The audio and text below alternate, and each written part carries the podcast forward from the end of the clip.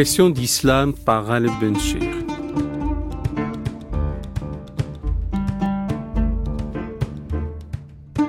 Aujourd'hui, nous parlons de philosophie, de réflexion rationnelle, peut-être même de la toute première critique philosophique adressée à la révélation avec le philosophe Maurice Ruben Ayoun. Maurice Ruben Ayoun, bonjour. Bonjour Galeb.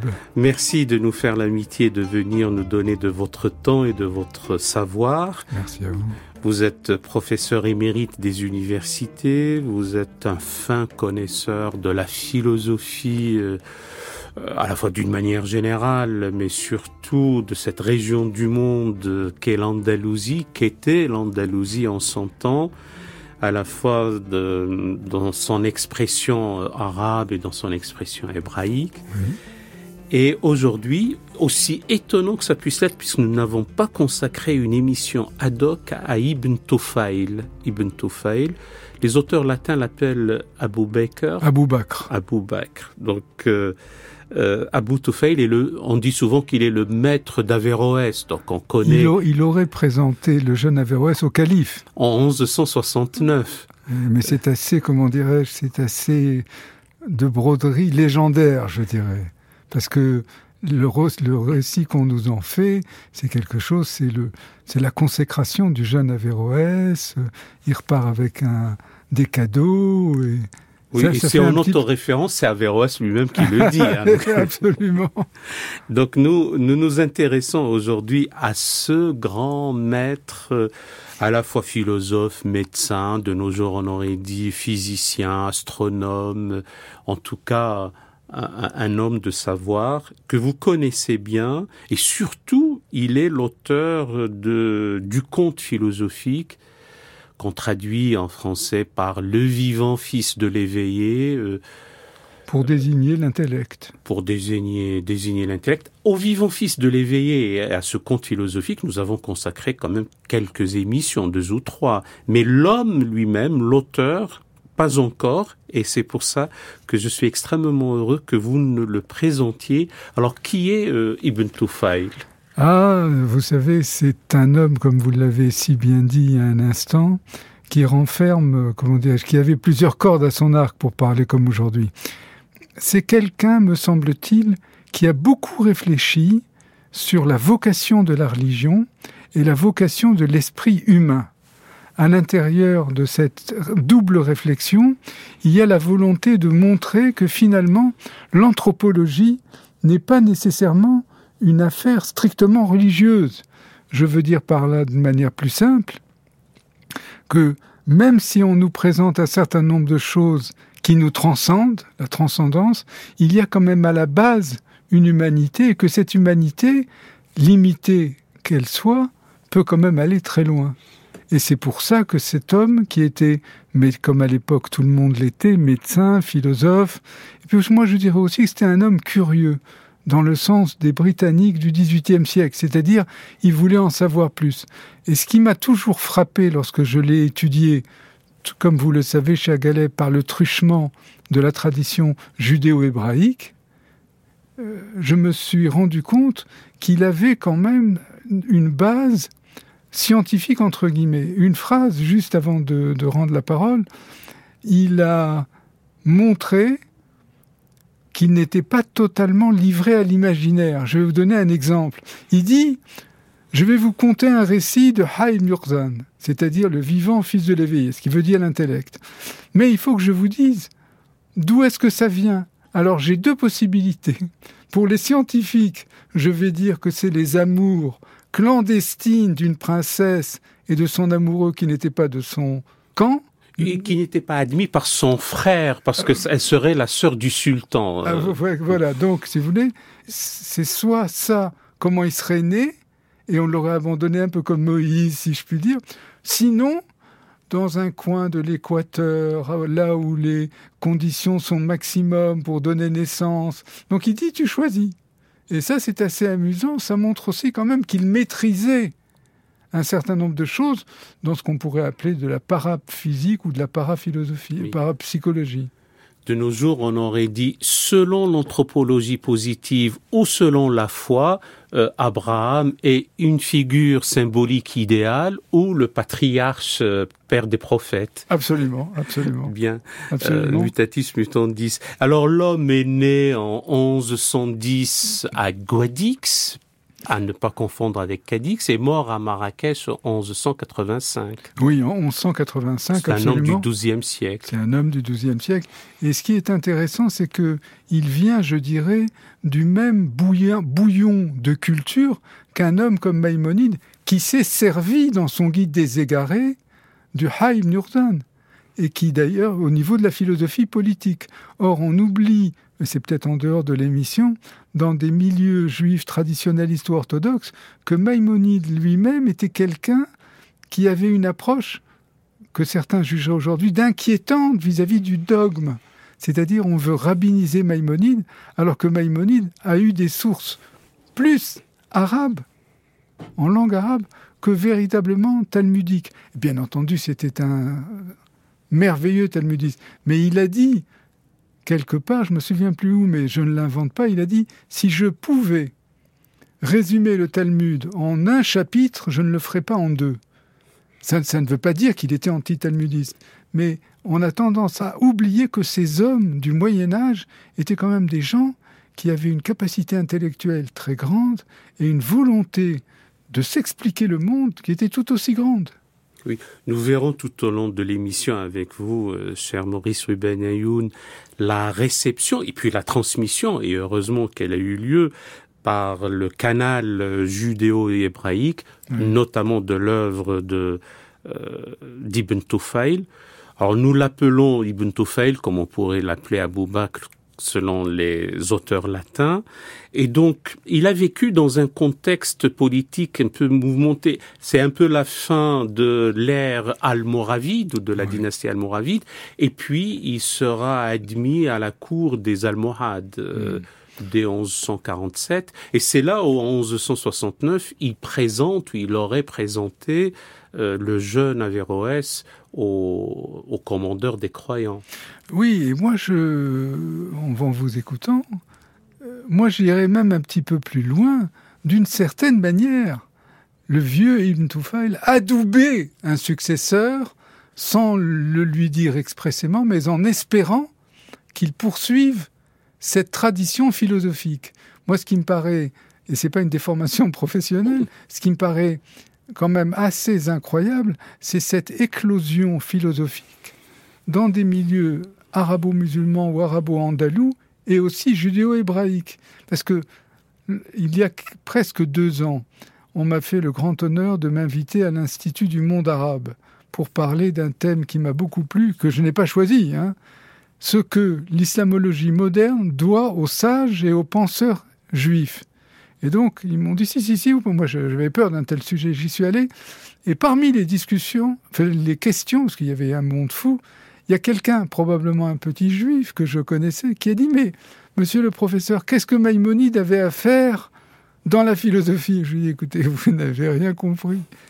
Il y a chez lui que de la philosophie, au sens propre, c'est-à-dire ce qu'il visait. Mais évidemment, le Mishneh Torah n'a pas la même visée que le Guide des égarés, qui est le testament philosophique et qui exigeait des connaissances philosophiques très fortes. Aujourd'hui encore, pour mon malheur, j'entends des, des élégantes me dire Ah, le livre nous tombe des mains. Et c'est vrai que c'est un livre ardu. C'est un livre ardu ce n'est pas une raison pour qu'on ne n'aille pas plus loin dans la dans sa lecture. Et vous m'avez dit juste avant de commencer l'émission que même dans le guide des égarés, vous trouvez les traces de ce conte philosophique, ah encore une fois, du vivant fils de l'éveillé, qui pour vous est l'intellect, alors, on l'a longuement et longtemps traduit par le philosophe autodidacte. Oui, c'est exact. Mais c'est quand je dis l'intellect, c'est celui qui se fie à son intellect uniquement. Oui. Et, finalement, finalement, c'est ce qui m'a poussé vers cette traduction, c'est que l'intellect humain, comme vous le savez, c'est un intellect illique qui est engagé dans la matière et qui donc n'est pas constamment en acte. Et Maïmonide donne l'exemple suivant qui est très simple. Il dit Ezra le scribe, dans la Bible hébraïque, Ezra Sofer. Il est scribe quand il est réveillé et qu'il écrit, donc il est scribe en acte, Belfaal, hmm. et il est scribe en puissance quand il est Bekoar. Donc si vous voulez, le fait qu'on mette vivant fils de l'éveillé, c'est qu'il n'est pas toujours éveillé. Et, le choix de ce titre euh, pour euh, Ibn Tufayl, en réalité, il y aurait eu quatre auteurs autour de ce thème-là. D'abord, c'est Avicenne oui, euh, oui, lui-même. Il y a Salaman et Absal. Salaman et Absal, oui. Euh, sont deux protagonistes, je le dis pour nos amis auditeurs. Après Ibn Tufayl, il va y avoir le médecin Ibn Nafis qui voulait rattraper des choses. Et euh, Ibn Tufayl lui-même et Avenpas, des auteurs latins, Ibn Baja, l'auteur du régime euh, du, solitaire. Mais c'est tout particulièrement Ibn Tufayl qui va présenter ce, cette, cette œuvre qui aura beaucoup de d'influence sur les philosophes euh, occidentaux. C'est exact, exact. Via la traduction de Pocock le Jeune. Exact, exact, en, en latin. Mais voyez-vous, c'est c'est quand même quelqu'un qui a su, entre guillemets, se vendre. C'est-à-dire, au lieu de pondre, si j'ose dire, un traité pas repoussant, mais ardu, difficile, euh, aride. Il a fait un magnifique conte philosophique. Un jour, j'ai fait une conférence et ma fille était dans l'assistance. Quand nous sommes sortis après la conférence à la mairie pour aller dîner, elle m'a dit Mais papa, qu'est-ce que c'est que cet animal qui a donné, qui a donné à téter à ce petit enfant qui a su le protéger Et ça lui avait beaucoup plu. C'est ce qu'elle a retenu. Et je pense que c'est ça, entre autres, plus la profondeur des idées, qui lui a permis de franchir les siècles. Alors, parmi nos auditeurs, il y a ceux qui connaissent le conte, d'autres ne le connaissent pas. Euh, on peut le résumer. On va hein. le résumer si vous le souhaitez. Alors, c'est une gazelle qui donnera à téter euh, à un nourrisson. Euh, et, comment les choses. D'ailleurs, selon les deux canaux, les deux approches, que propose Ibn Tufayl au, lecteur? Exact, exact. Mais effectivement, effectivement, quand on voit cette gazelle qui, dans un instinct quasi maternel, se rapproche du bébé qui pleure parce qu'il a faim et risque de mourir de faim, et la manière dont le bébé se met à téter un peu comme d'une mère nourricière, c'est comme on est dans le conte. Alors nous, les philosophes, nous ne nous arrêtons pas à la légende, nous allons plus loin et nous comprenons que ce qu'il veut dire, c'est que finalement, dans le monde, il y a certes une transcendance, mais il n'y a pas que... Moi, ce qui m'a frappé chez lui, en tant qu'individu, c'est la vision ultra religieuse du monde n'est pas la seule à exister. Oui, et qui, c'était ce qui prévalait à ce moment-là, à l'époque, et pour lui, il était d'une grande audace intellectuelle de dire qu'il n'y a pas que ça. Oui, je, je, vous remercie d'utiliser le mot audace. C'était une audace intellectuelle. Et s'il n'était pas bien en cours, ça aurait pu lui coûter cher. Ça aurait pu... Mais il a tellement su faire passer la, pilule que finalement, si jamais il avait des, des, gens qui venaient lui reprocher qui serait une sorte de Torquemada musulman, il pouvait dire mais vous n'allez pas me chercher des, des poux. Je parle de gazelles et de bébés abandonnés. En plus, il nous envoûte. Parce que quand vous voyez que c'est un bébé abandonné, c'est pourquoi, qui, qui pleure, euh, aussitôt on est acquis à cette chose. Et il a su vendre. Mais vous savez à quoi ça me fait? Vous savez, cher Galeb, que je suis aussi germaniste. Donc il y a que Kant a écrit un texte que vous connaissez évidemment parfaitement, qui s'appelle La religion dans les strictes limites. Limite de la. J'insiste sur strict. Limite de la raison. en allemand, le mot, on peut le traduire de deux manières, mais dans les deux cas, ça veut dire il n'y a aucune concession. In der bloßen der Vernunft, bloß, uniquement. Et ça, c'est quand même quelque chose. Il fallait être quelqu'un, surtout dans le monde arabo-musulman, où on pouvait vous tuer pour beaucoup moins que ça. Mais là, vous parlez du temps d'Ibn Tufayl. Je parle du temps d'Ibn Tufayl. et surtout que ça vient après l'incohérence des philosophes d'Al-Razali, mort en 1111. Al-Razali, mort en 1111, qui est quelqu'un que j'apprécie beaucoup. Et parce qu'il a agi en philosophe aussi, a, étonnant ah que ça puisse l'être. on n'en sort pas. non, puis en plus, l'histoire qu'il raconte, un peu avec son frère, lorsque leur père est mort, et qu'il a laissé de l'argent à un parrain qui les a mis dehors une fois qu'il n'y avait plus de sous. Et puis sa manière d'être, et en plus chez lui, j'ai pratiquement pas trouvé, j'ai pas tout, tout lu, la moindre marque antisémite, pratiquement pas. Et c'était vraiment quelqu'un de, ben, c'était un vrai mystique. Et les, les critiques qu'il a adressées aux philosophes, elles sont fondées elles sont fondées. Je veux dire, ça n'est pas. Et puis la, la méthode même, la, oui, la méthode. Je vais vous critiquer, messieurs les philosophes, mais avant, je vais étudier tout ce que vous avez fait pour ne pas qu'on me dise que je pourfends des ombres et que je parle de choses que je ne maîtrise pas. Euh, mon cher, on est en 1111 quand il meurt. On est au début du XIIe siècle. C'est prodigieux. Et puis, comment a-t-il pu lui qui a reçu l'enseignement des fuqaha et des gens de l'époque, comme c'est pas, c'était pas Darius, hein, comment il a pu surmonter et sortir de ce carcan intellectuel? Oui, alors d'aucuns disent que finalement il a été gagné suite à une crise mystique un peu au soufisme et, et donc à la fin son livre erreur et délivrance, ou celui qui délivre de l'égarement. Euh, il y aurait même une sorte de... Euh, mais c'est vous qui savez ça mieux que moi.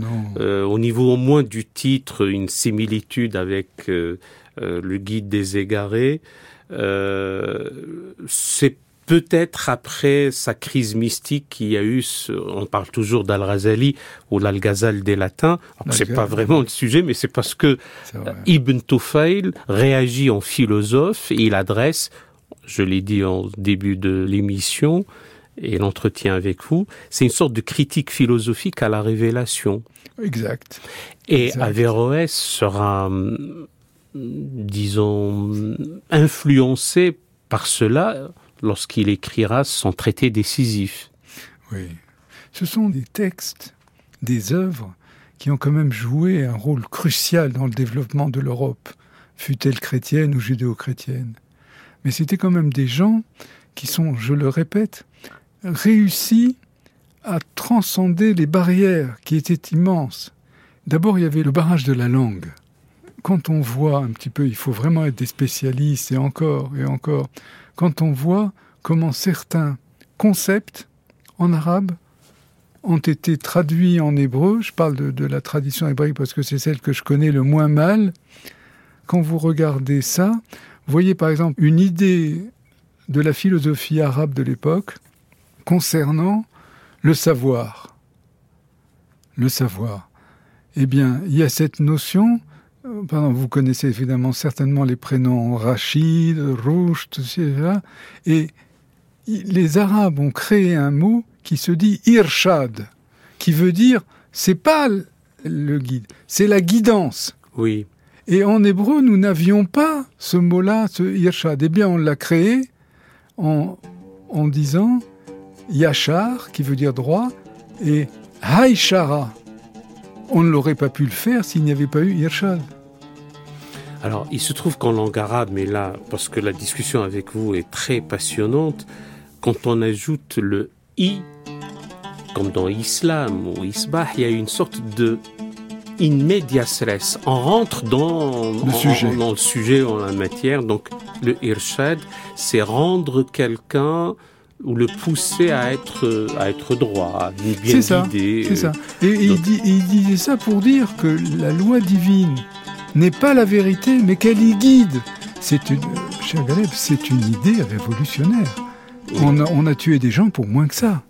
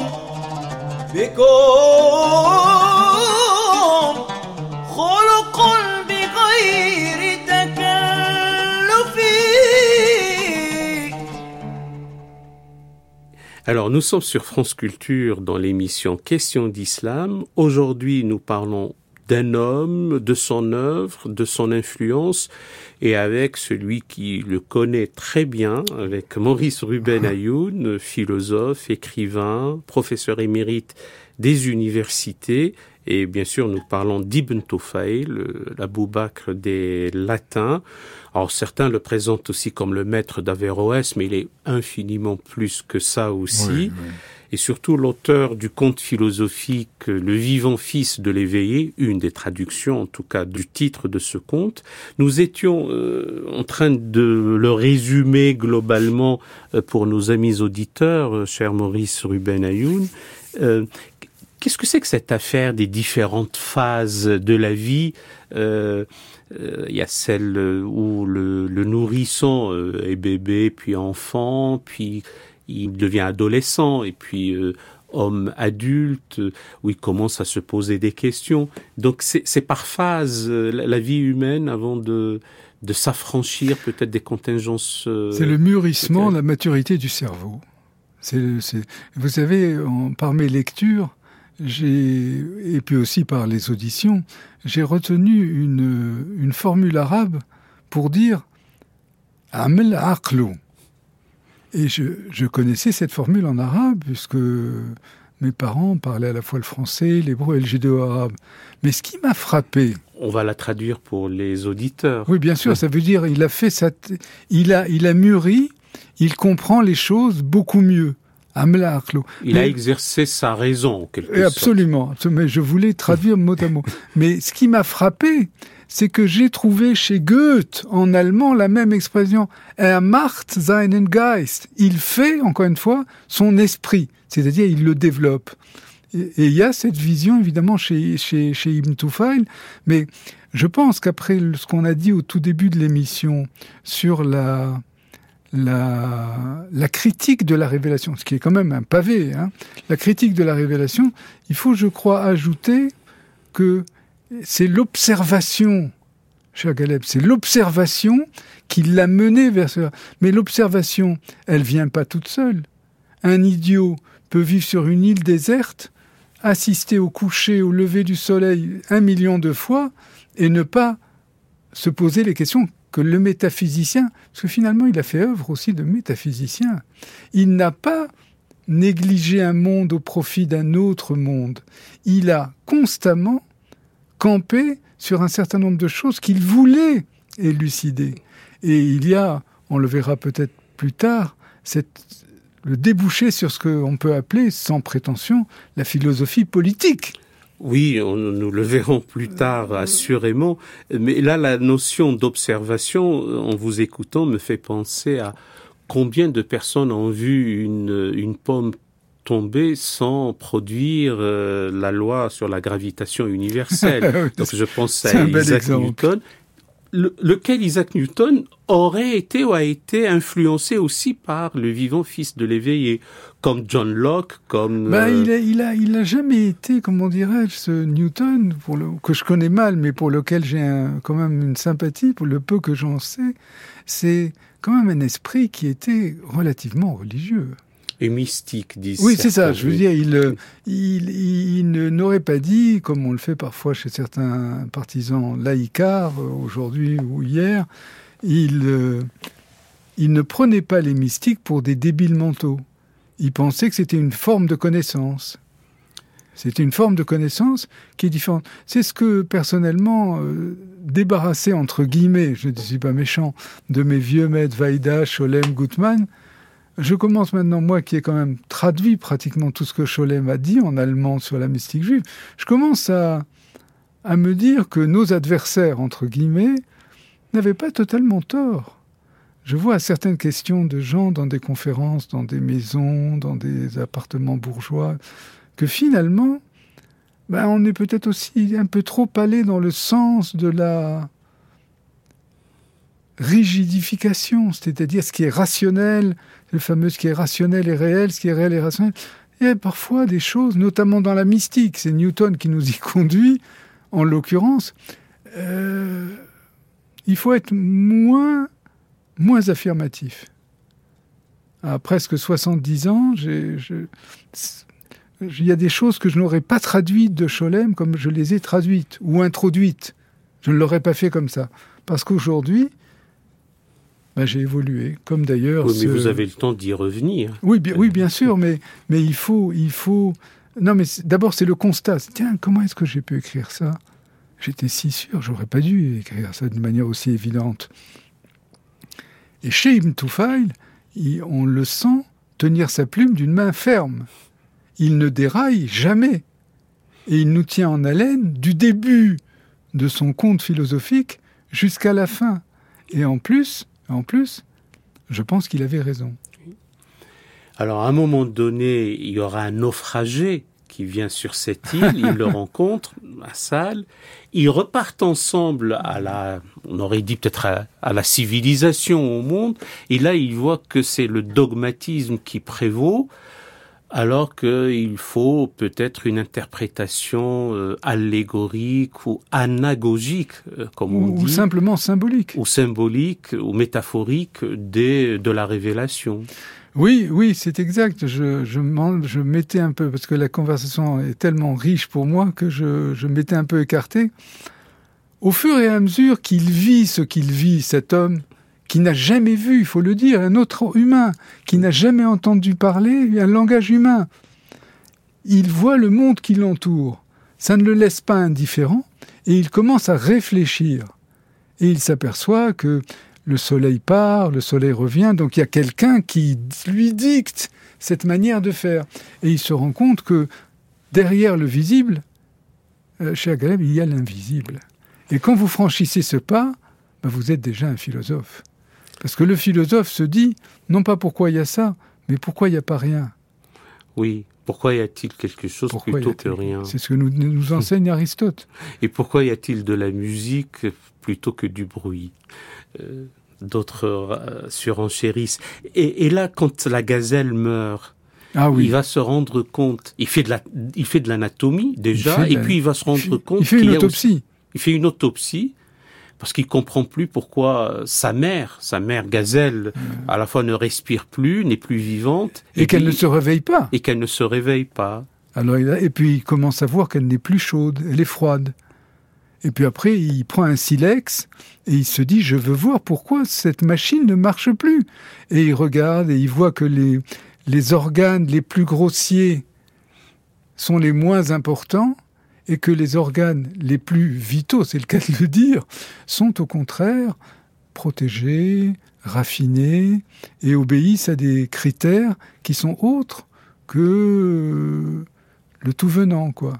Et à ce moment-là, il se dit qu'il y a probablement un esprit qui régit l'univers.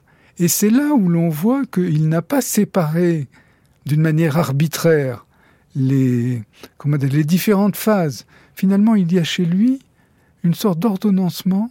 Le petit conduit au grand. Le manifeste conduit au cachet. Et ainsi de suite. Et puis arrive ce que vous avez amorcé il y a quelques instants, un jeune prince, on est en plus dans la, dans en pleine légende. Oui, pardon, c'est moi qui ai anticipé, mais même avant, avant d'arriver, il va distinguer de ce que nous appelons, ou il appellera plus tard, âme et esprit. Oui, oui, oui. Finalement, c'est pas idiot de l'avoir appelé le philosophe sans maître, puisque finalement, il se donne à lui-même, il progresse, il progresse, il voit que il doit y avoir ceci, il doit y avoir cela, et que moi, ce qui m'a le plus frappé, c'est quand il a cette, évidemment, on va pas brûler les étapes, c'est quand il a cette vision. C'est quand il a cette... Et là, on peut aussi parler de mysticisme. Mais j'ai appris par d'autres maîtres qu'il peut y avoir un mysticisme philosophique. Un homme comme euh, Corbin oui. était un peu comme ça. Était un peu comme ça. Et il y croyait. Alors, euh, c'est moi qui vous ai interrompu au moment où, le, où, ce naufragé de haute lignée et de bonne extraction vient et c'est lui qui lui apprendra la, le langage humain. Absolument, puisqu'il il a même peur quand il se voit, il ne savait pas comment. Et là, c'est la confrontation du monde de la révélation avec le monde de la spéculation philosophique, je sais pas ce qu'on envie d'ajouter, pure. Et qu'est-ce qui se passe? Ils finissent par se, comment dire, s'apprivoiser, si j'ose dire, l'un l'autre, l'un l'autre. Et puis l'insulaire voit que le jeune prince, à des heures stables de la journée, régulièrement, se livre à une dévotion religieuse. Il n'avait jamais vu ça puisqu'il était toujours tout seul. Il s'enhardit et il lui pose des questions. Oui, même si ce jeune prince est plutôt dans une approche plutôt euh, non ritualiste ou dogmatique de la religion. C'est pour ça qu'il a quitté son, son île. Oui. C'est pour ça qu'il a quitté son île, absolument. Mais il lui pose des questions. Il dit Qu'est-ce que tu fais? Et le prince, en exil, lui explique l'alpha et l'oméga de la prière. Et là, Ibn il fait la remarque suivante. Il dit Haï se rend compte que ce que son ami fait, il le faisait aussi, mais différemment. C'est-à-dire, on commence déjà à voir la différence entre le culte divin extraordinaire, non ritualisé, et raffiné, et raffiné, et un culte presque grossier au sens clair, c'est-à-dire latin, sans méchanceté, du terme. Et ça, c'est quelque chose qui montre que finalement, il y a une multiplication des modes pour adorer Dieu. Et ça, c'est quand même une idée humaniste. L'Europe mettra encore un demi-millénaire avant de se l'approprier. N'oubliez pas, un ami de Moïse Mendelssohn, Gottlob Ephraim Lessing, qui était quelqu'un qui a écrit Nathan le Sage, et dont toute la philosophie, c'est ne confisquez pas la vérité pour vous tout seul. La vérité peut appartenir à beaucoup de gens sous des formes différentes. Or, c'est exactement l'idée d'Ibn Tufail qui dit les deux, il y en a un qui prie parce que c'est un musulman, il prie, de manière islamique, l'autre qui n'a jamais eu de religion, ça aussi. Ça aussi, c'est quelque chose de très important. C'est que Ibn Tufail n'utilise pratiquement jamais le mot religion. Ce qui est quand même quelque chose. C'est quand même absolument incroyable.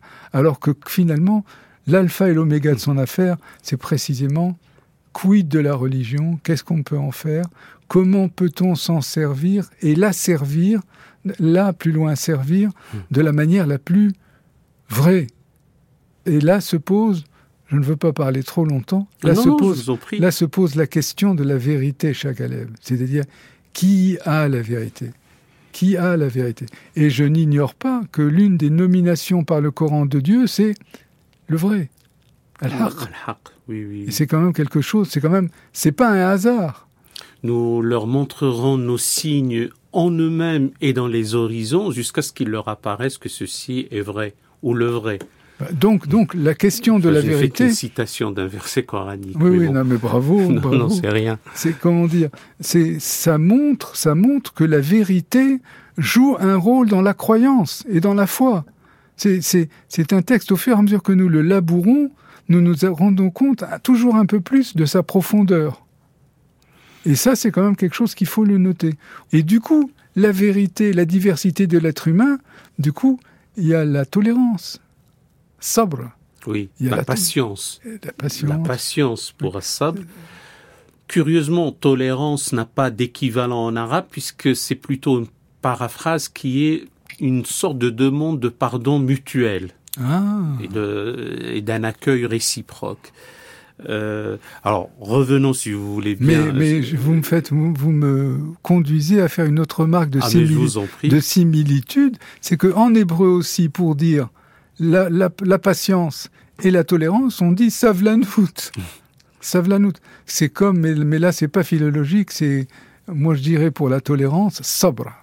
C'est sobre en réalité, c'est être patient, euh, faire preuve de patience et, et, se faire violence avant de faire violence en réalité. Sabr, maftah al-faraj. Oui, c'est qui, qui, veut dire la, clé du salut du salut, de, de, la fortune, pas au sens du bien matériel. Hein, donc euh, c'est la clé de l'aisance, de la fortune. De... On se rend compte combien c'est difficile lorsqu'on aborde les concepts d'une manière très très fine, combien il est difficile de les traduire justement. Oui, et donc ceux qui tiennent coûte que coûte à une stricte synonymie d'un mot euh, passant d'une langue dite de départ à une langue d'arrivée se trompent parce que les langues n'ont pas le même génie propre. C'est vrai.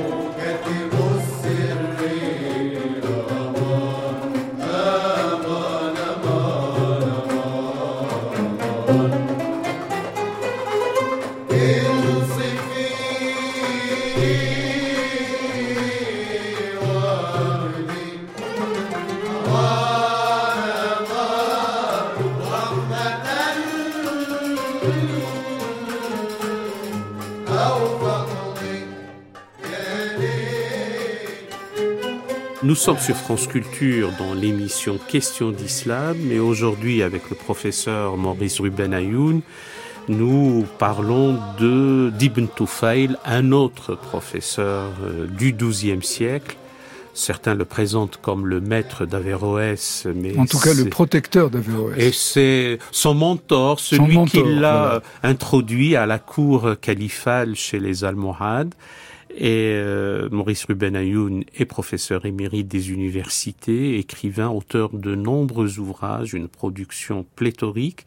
Et aujourd'hui, nous parlons donc de l'homme d'Ibn Tufail et surtout de son œuvre, le conte philosophique, le vivant fils de l'éveillé, euh, qui a influencé jusqu'à la Aufklärung. Tout à fait, tout à fait. Euh, on a parlé de John Locke, on a parlé de, de Newton, de Newton, mais on a d'autres, euh, mm. bien entendu.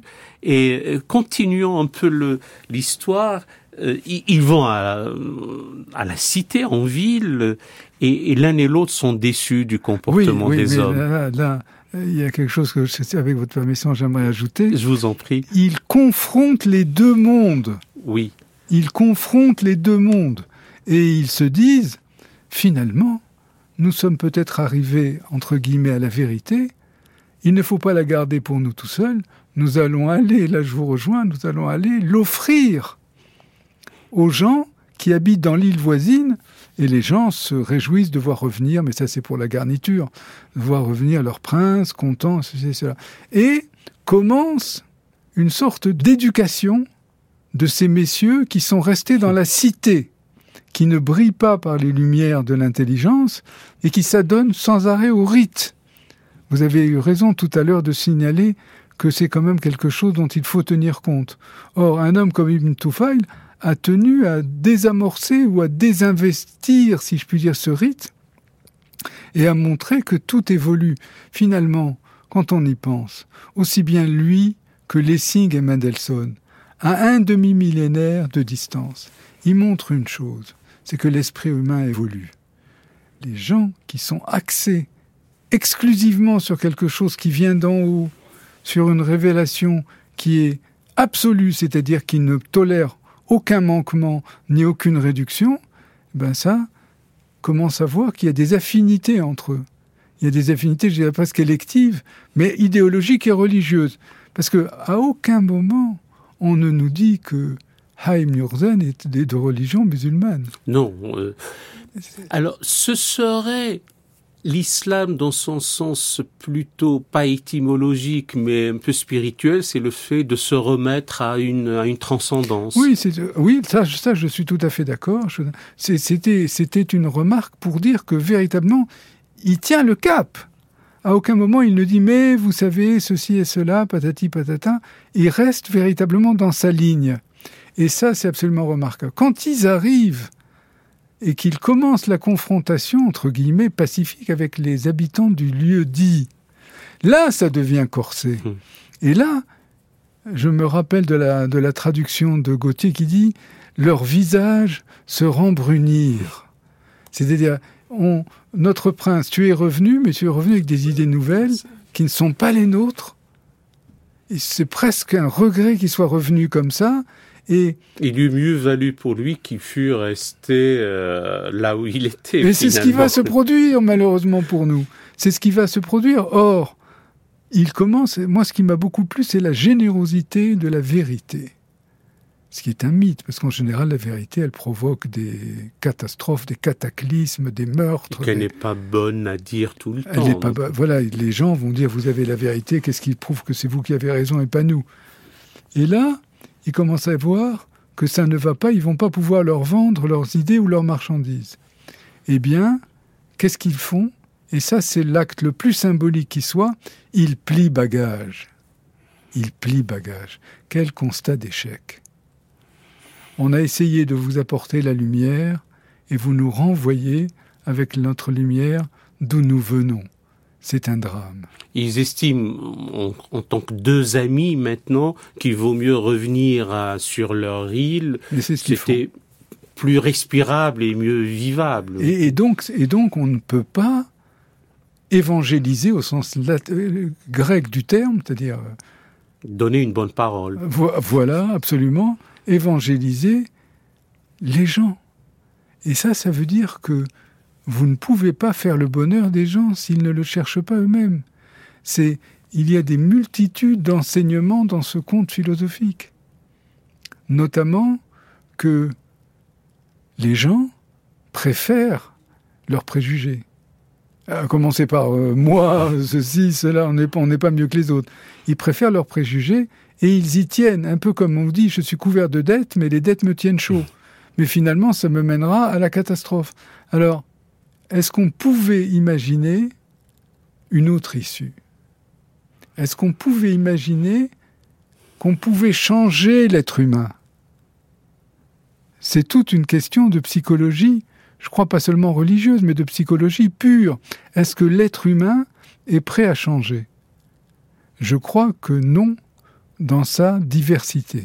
C'est-à-dire, vous pouvez trouver des gens, nous, pas seulement nous deux, mais les philosophes, les intellectuels, tous ceux qui réfléchissent, qui travaillent du chapeau, savent qu'il y a des choses qui sont défendables et d'autres qui le sont moins ou pas du tout. Mais le problème, c'est que le bon sens n'est pas la chose du monde la mieux partagée. Quoi qu'en disent d'autres philosophes, c'est quelque chose qui fait que vous vous, vous abstenez, parce que si vous vous en prenez à l'ordre établi, Averroès, ça, ça m'avait choqué quand je le lisais en arabe dans Tarafot el Tarafot. Il disait l'incohérence de l'incohérence ou l'effondrement de Excusez-moi, voilà. Non, c'est pour nos amis auditeurs. Non, mais j'aurais dû y penser. Et il dit celui qui critique les fondements de la charia, il mérite la mort. À mon avis, il n'y croyait pas. Puisque lui-même, qu'est-ce qu'il est allé chercher chez Aristote? Si c'était un bon petit musulman content de son sort, il serait resté là où il est. Il n'aurait pas commenté tout Aristote. Et surtout, il n'aurait pas écrit le fameux, le, fameux Faslan Makral, le fameux traité, voilà, cette fois-ci, il faut traduire, le fameux traité décisif. Or, c'était un traité décisif c'est un traité décisif. je me rappelle, là, au fur et à mesure, je n'ai pas ouvert les livres depuis très longtemps, il dit quelque part dans ce texte-là, Et il traduit, Gauthier traduit, ceux qui sont puissants en science, ils vont dire... Bien enracinés dans la science. Oui, exact. Mais lui, je ne sais pas pourquoi il a traduit... Euh, Puissant. Voilà. Il a traduit comme ça. Hier, à Manafi, on y croit. On y croit. Et ça, c'est quand même important parce que ça montre que quand même, il y a du danger à parler trop de religion. Et, ce, à toutes les époques. Tout, à toutes les époques, parce que je dois faire prochainement, Inch'Allah, une conférence sur la notion de martyr et la notion de culte sacrificiel. Et l'idée m'est venue que quand on immole des bêtes pour demander pardon aux autres, après, il n'est pas très très difficile d'immoler des êtres qui ne sont pas d'accord avec nous et qui a quelque chose, hélas, qui mène du culte sacrificiel vers le martyr. Je vais donner d'ailleurs l'un des mots allemands pour dire martyr, c'est Blutzeuge, qui veut dire témoigner par le sang versé. Mais c'est son propre sang. C'est son propre sang.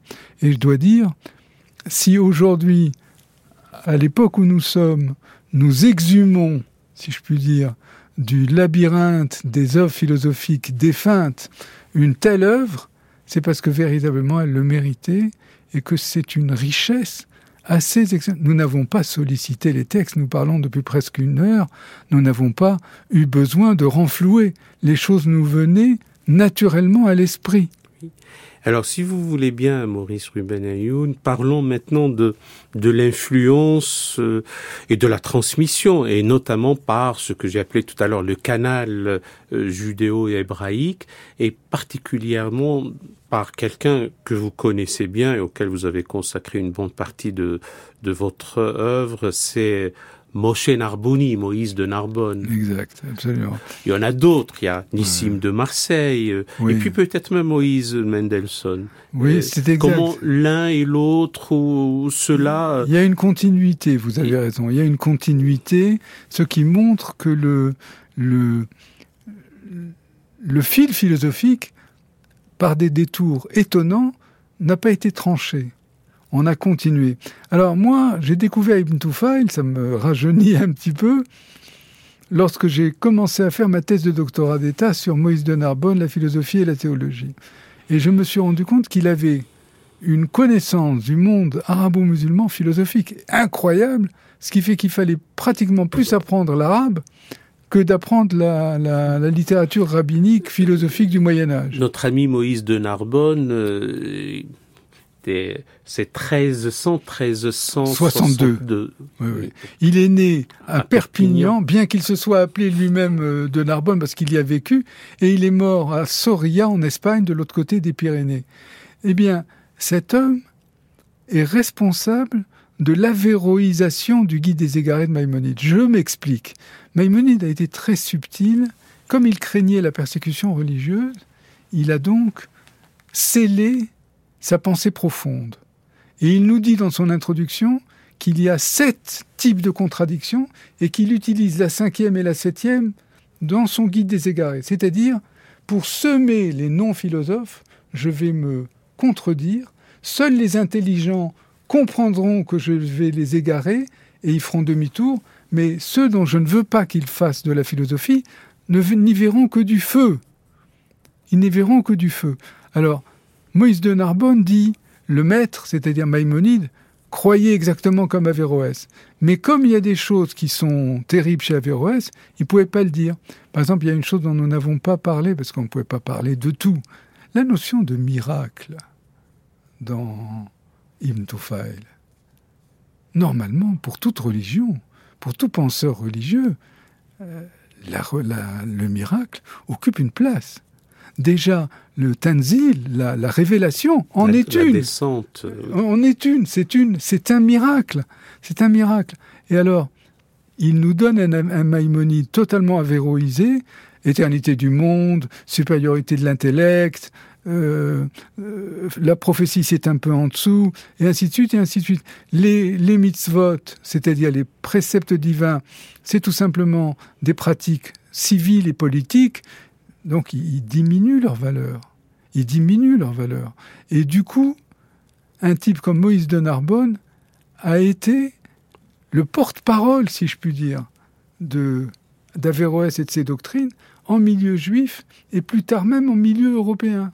Parce que, par exemple, une amitié comme celle de Lessing et de Moïse Mendelssohn montre qu'ils se rencontraient tous les mercredis, avant que Lessing ne migre pour devenir euh, directeur de la bibliothèque de Wolfenbüttel.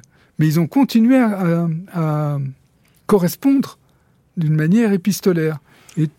Alors pardonnez-moi parce que nous arrivons vraiment au terme de l'émission. Peut-être un mot sur Daniel Defoe et peut-être même euh, euh, l'histoire de Tarzan. Il y a Robinson Crusoe et Tarzan qui seraient euh, un peu une continuité du vivant fils de l'éveillé de. J'avoue que je suis un petit peu perdu parce que parce que c'est quelque chose que j'avais pas. En fait, j'y croyais pas vraiment, même si je peux pas dire que je sois un spécialiste de la réception, notamment en milieu non juif ou non musulman, c'est-à-dire latin et ensuite européen. Mais je pense qu'avec Lessing et Mendelssohn, on est parmi des gens, comment dirais-je, plus sérieux et qui montrent que finalement il était d'actualité, puisqu'un jour Mendelssohn a mis dans un programme pour un jeune homme de bonne famille, il a mis parmi beaucoup de lectures, dont une Nukdan d'Ibn dans la version latine. Le philosophe autodidacte. Alors merci infiniment, merci. Merci, à vous, merci à vous. Maurice Ruben Ayoun, de nous avoir présenté euh, l'homme et son œuvre, Ibn Tufail et son œuvre euh, majeure qu'est euh, le vivant fils de l'éveillé, ce conte philosophique. C'était, chers amis auditeurs, l'émission Questions d'Islam et vous la retrouverez, comme toutes celles de la chaîne, sur le site de France Culture et vous pourrez la podcaster et la réécouter sur l'application Radio France. Vous retrouverez aussi les références des musiques et des livres sur le site franceculture.fr. L'attaché d'émission est Thierry Beauchamp. La prise de son été assurée aujourd'hui par Benjamin Vignal et la réalisation par Max James.